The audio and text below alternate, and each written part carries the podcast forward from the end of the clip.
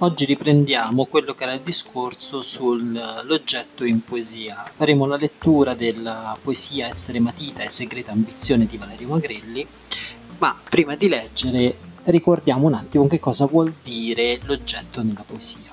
L'oggetto nella poesia può avere la funzione di fare a volte rivivere quelli che sono i sentimenti, le emozioni, i ricordi, le emozioni del passato, quindi eh, l'esempio che il vostro libro vi porta è Eugenio Montale, la forbice che taglia via un volto riapparso dalla memoria, quindi praticamente la, for- la forbice è questo oggetto, questo strumento che serve proprio per la sua funzione, quella di tagliare via, in questo caso taglia via i ricordi. Ma a volte invece gli oggetti sono un termine di paragone per l'uomo, cioè qualcosa da raffrontare alla figura umana. Quindi l'oggetto serve praticamente a eh, fare questo paragone tra l'essere umano e la cosa e a volte in questo paragone la cosa sembra avere più funzioni, eh, essere migliorativa rispetto a quella che è la, la natura umana e quindi alle possibilità dell'uomo.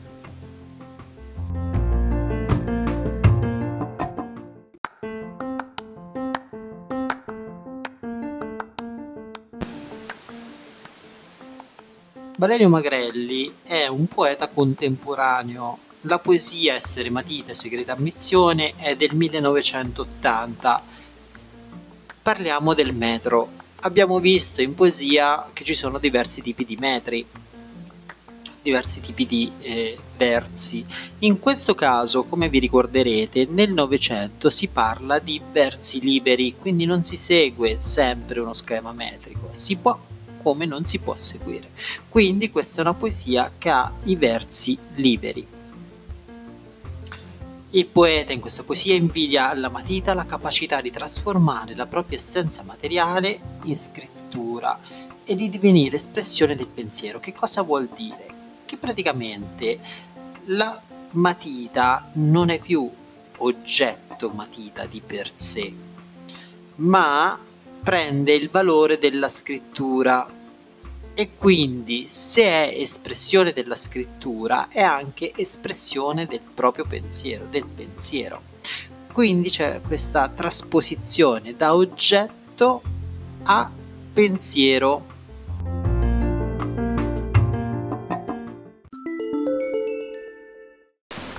Essere matita è segreta ambizione bruciare sulla carta lentamente e nella carta restare, in altra nuova forma suscitato. Diventare così da carne segno, da strumento ossatura esile del pensiero, ma questa dolce eclissi della materia non sempre concessa.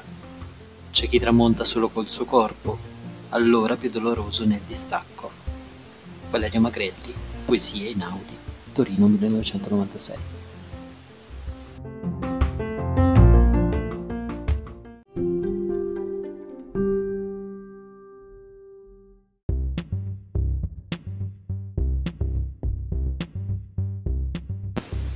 Allora cerchiamo di capire questa poesia. Lui dice: Bruciare sulla carta lentamente, nella carta restare in altra nuova forma suscitato. Suscitato vuol dire trasformato. È quello che dicevamo prima. Il poeta invidia alla matita la capacità di trasformare la propria essenza materiale e di diventare espressione di pensiero. No? Quando voi scrivete con la matita, ovviamente la matita lascia un segno sulla carta bruciare sulla carta lentamente. Perché bruciare? Non è che c'è effettivamente un fuoco, ma se immaginate quello che fa il fuoco alla legna, la consuma. Quando voi scrivete con la matita, la matita si consuma. Non si consuma rapidamente, si consuma appunto lentamente. Più scrivete e più consumerete, ma il tratto comunque richiede del tempo per essere scritto e una volta che avete scritto il vostro pensiero, perché di solito uno scrive i propri pensieri, no? Immaginate il poeta che scrive con la matita su un foglio, lui sta lentamente consumando la matita e sta però fissando i suoi pensieri su un foglio, un po' come quando uno prende gli appunti. E una volta che tu hai scritto, non solo hai bruciato la matita perché la stai consumando, no? La stai consumando, la, stai consumando la mina lentamente, poi la dovrai riappuntire, riscriverai, la matita si accorcerà nel tempo, ma eh, il tuo pensiero non è volato via, no? Uno pensa, nel momento in cui hai già pensato, il pensiero è terminato, è volato. In questo caso invece non solo eh, il pensiero si fissa, ma rimane nella carta. Quindi la matita non è il mero strumento con cui scriviamo, con cui prendo appunti, ma è quel qualcosa che fa sì che il mio pensiero rimanga stabile nel foglio, nella carta. E così dice diventare così da carne segno. Che cosa vuol dire? Che io supero la fisicità corporea della carne per diventare pensiero e da pensiero segno. Ho fatto tutta una sorta di passaggi. Quindi io sono fisicamente una persona che pensa. Apro una piccola parentesi, adesso immaginate eh, cogito ergo sum, cartesio, ok? Penso quindi sono. L'essere persona vuol dire pensare, saper pensare, sapere elaborare dei pensieri, però il pensiero è qualcosa di volatile. Io trascendo la mia fisicità corporea, il mio essere essere umano pensante per diventare pensiero fisso nella carta. Quindi non sono più qualcosa di organico, carne, che può morire, marcire non essere più. Sono immortale, sono segno, sono il segno sulla carta. Da strumento ossatura esile del pensiero. Il pensiero è incorporeo. Il pensiero non ha fisicità. È un qualcosa come un lampo che passa. In questo caso è da stru- eh, diventa la matita uno strumento da strumento semplice, una matita semplice, da oggetto, ecco usiamo la parola oggetto che tanto stiamo parlando di oggetto in poesia, da oggetto diventa osso del mio pensiero.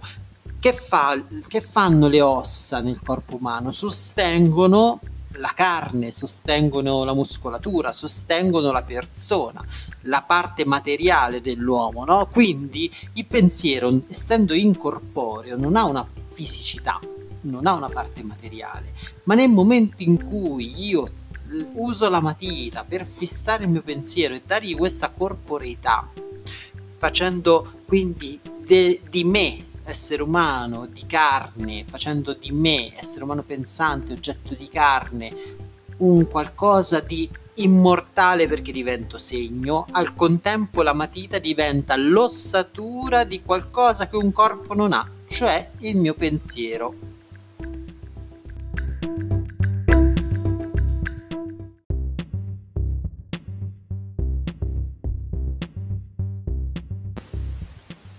Continua dicendo, ma questa dolce eclissi della materia non sempre concessa. Che cosa vuol dire eclissi della materia? Che cos'è l'eclissi? Avete presente l'eclissi di sole è quando il sole viene oscurato, si parla di eclissi totale quando viene completamente oscurato, quindi la luna passa tra la Terra e il sole e lo copre il disco solare, l'eclissi parziale quando il sole viene oscurato parzialmente dal passaggio della luna. Che, quindi che cos'è l'eclissi? È appunto la sparizione. Quando io parlo di eclissi vuol dire che, si sta, che si, si sta nascondendo, che qualcosa sta sparendo, ok? Lui parla di eclissi della materia. Perché parla di eclissi della materia? Perché, come abbiamo detto prima, da carne, da, eh, da carne lui diventa praticamente eh, una, nuova, una nuova cosa, diventa segno, diventa incorporità, quindi la carne, la sua materialità sta sparendo. Però dice non sempre questo è fattibile, non sempre io posso trasformare il mio pensiero in segno, la mia materia in segno e quindi diventare qualcosa di diverso dalla fisicità, dalla carne. Dice c'è chi tramonta solo col suo corpo, allora più doloroso nel distacco.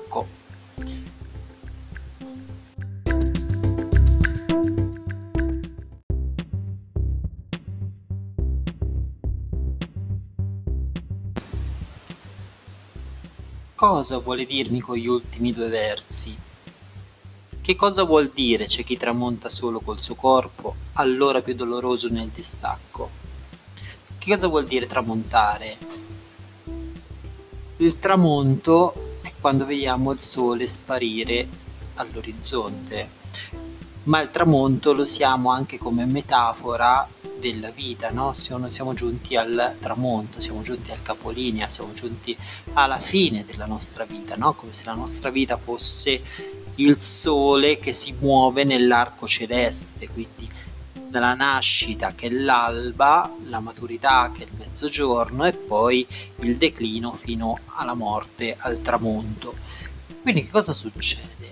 C'è chi tramonta solo col suo corpo, allora più doloroso nel distacco. Qui il concetto è la paura della morte. Se tu muori senza aver lasciato qualcosa di te, allora è doloroso lasciare questa vita. Il distacco di cui parla è lasciare questo corpo. Qui c'è un concetto di paura della vita, un concetto che ha sempre attanagliato l'uomo, no? la paura di morire. Però prima appunto abbiamo detto che la matita è quel qualcosa che ti fa diventare immortale, perché trascende dalla tua carne e fa del tuo pensiero un segno, quindi lo fissa, quindi non passa, resta e resterà.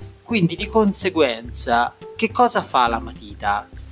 se ti fa superare i confini della tua carnalità, del tuo essere organico e quindi ti fa superare i confini della vita, ti porta appunto a questa nuova prospettiva di immortalità in cui il tuo pensiero rimane per sempre. Se tu sei il tuo pensiero, cogito ergo sum, allora il tuo, il tuo pensiero diventato segno è un pensiero eterno se tu non lasci un tuo segno, se tu non lasci una tua eh, traccia di te da qui al futuro, nel momento in cui arriverà il tramonto della tua esistenza, la fine della tua vita, ovviamente sarà doloroso questo distacco, sarà doloroso lasciare la vita, perché non hai lasciato niente, finisce tutto. Qui non si parla di al di là, qui si parla di qui e oggi, della vita che stiamo vivendo, del presente.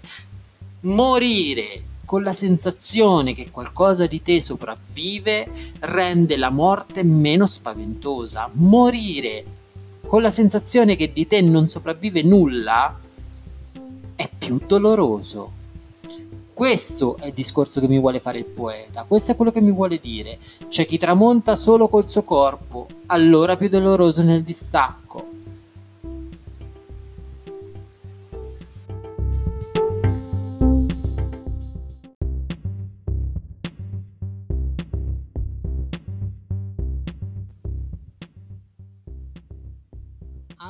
Punto su cui fare attenzione è l'uso dei verbi all'infinito, come bruciare, restare, diventare.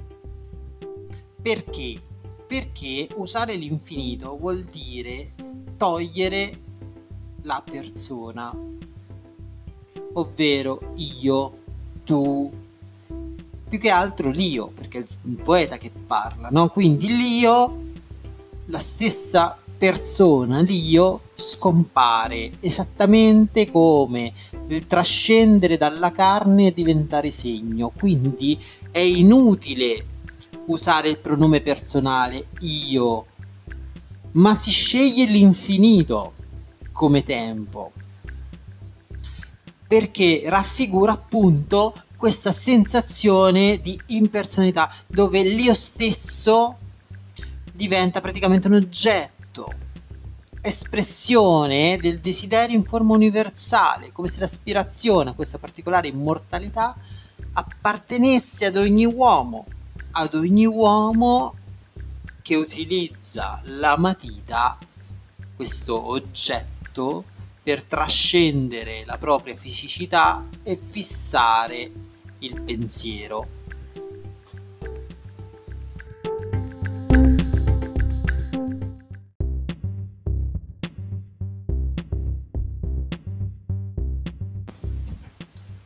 In ultima analisi, in questa poesia ci sono sia cesure che enjambment. Abbiamo detto che la cesura è facilmente riconoscibile perché è un'interruzione del verso con una pausa forte evidenziata dalla punteggiatura.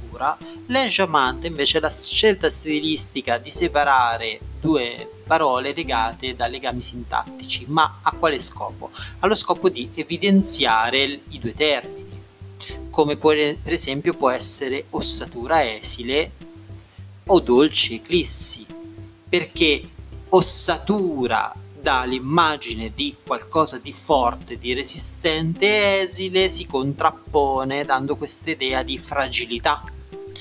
La stessa cosa possiamo dire su dolce eclissi, è il voler accentuare la piacevolezza con la parola dolce, ma dall'altra anche il il consumarsi, lo sparire dato dell'eclissi. Quindi in un caso parliamo di ossatura esile del pensiero, quindi il pensiero che ha un'ossatura, quindi vi dà l'immagine di qualcosa di forte, ma al contempo lo accosta questo termine che è esile, che invece vi dà un'immagine di leggerezza. In fondo il pensiero è incorporeo, quindi non ha bisogno di grandi sostegni quindi è esile. L'altro, l'altro esempio invece è la dolcezza di questa sparizione, questa elevare la propria fisicità, la propria materia in qualcosa di corporeo, di incorporeo da questa dolcezza dolce eclissi, quindi la sparizione della mia corporeità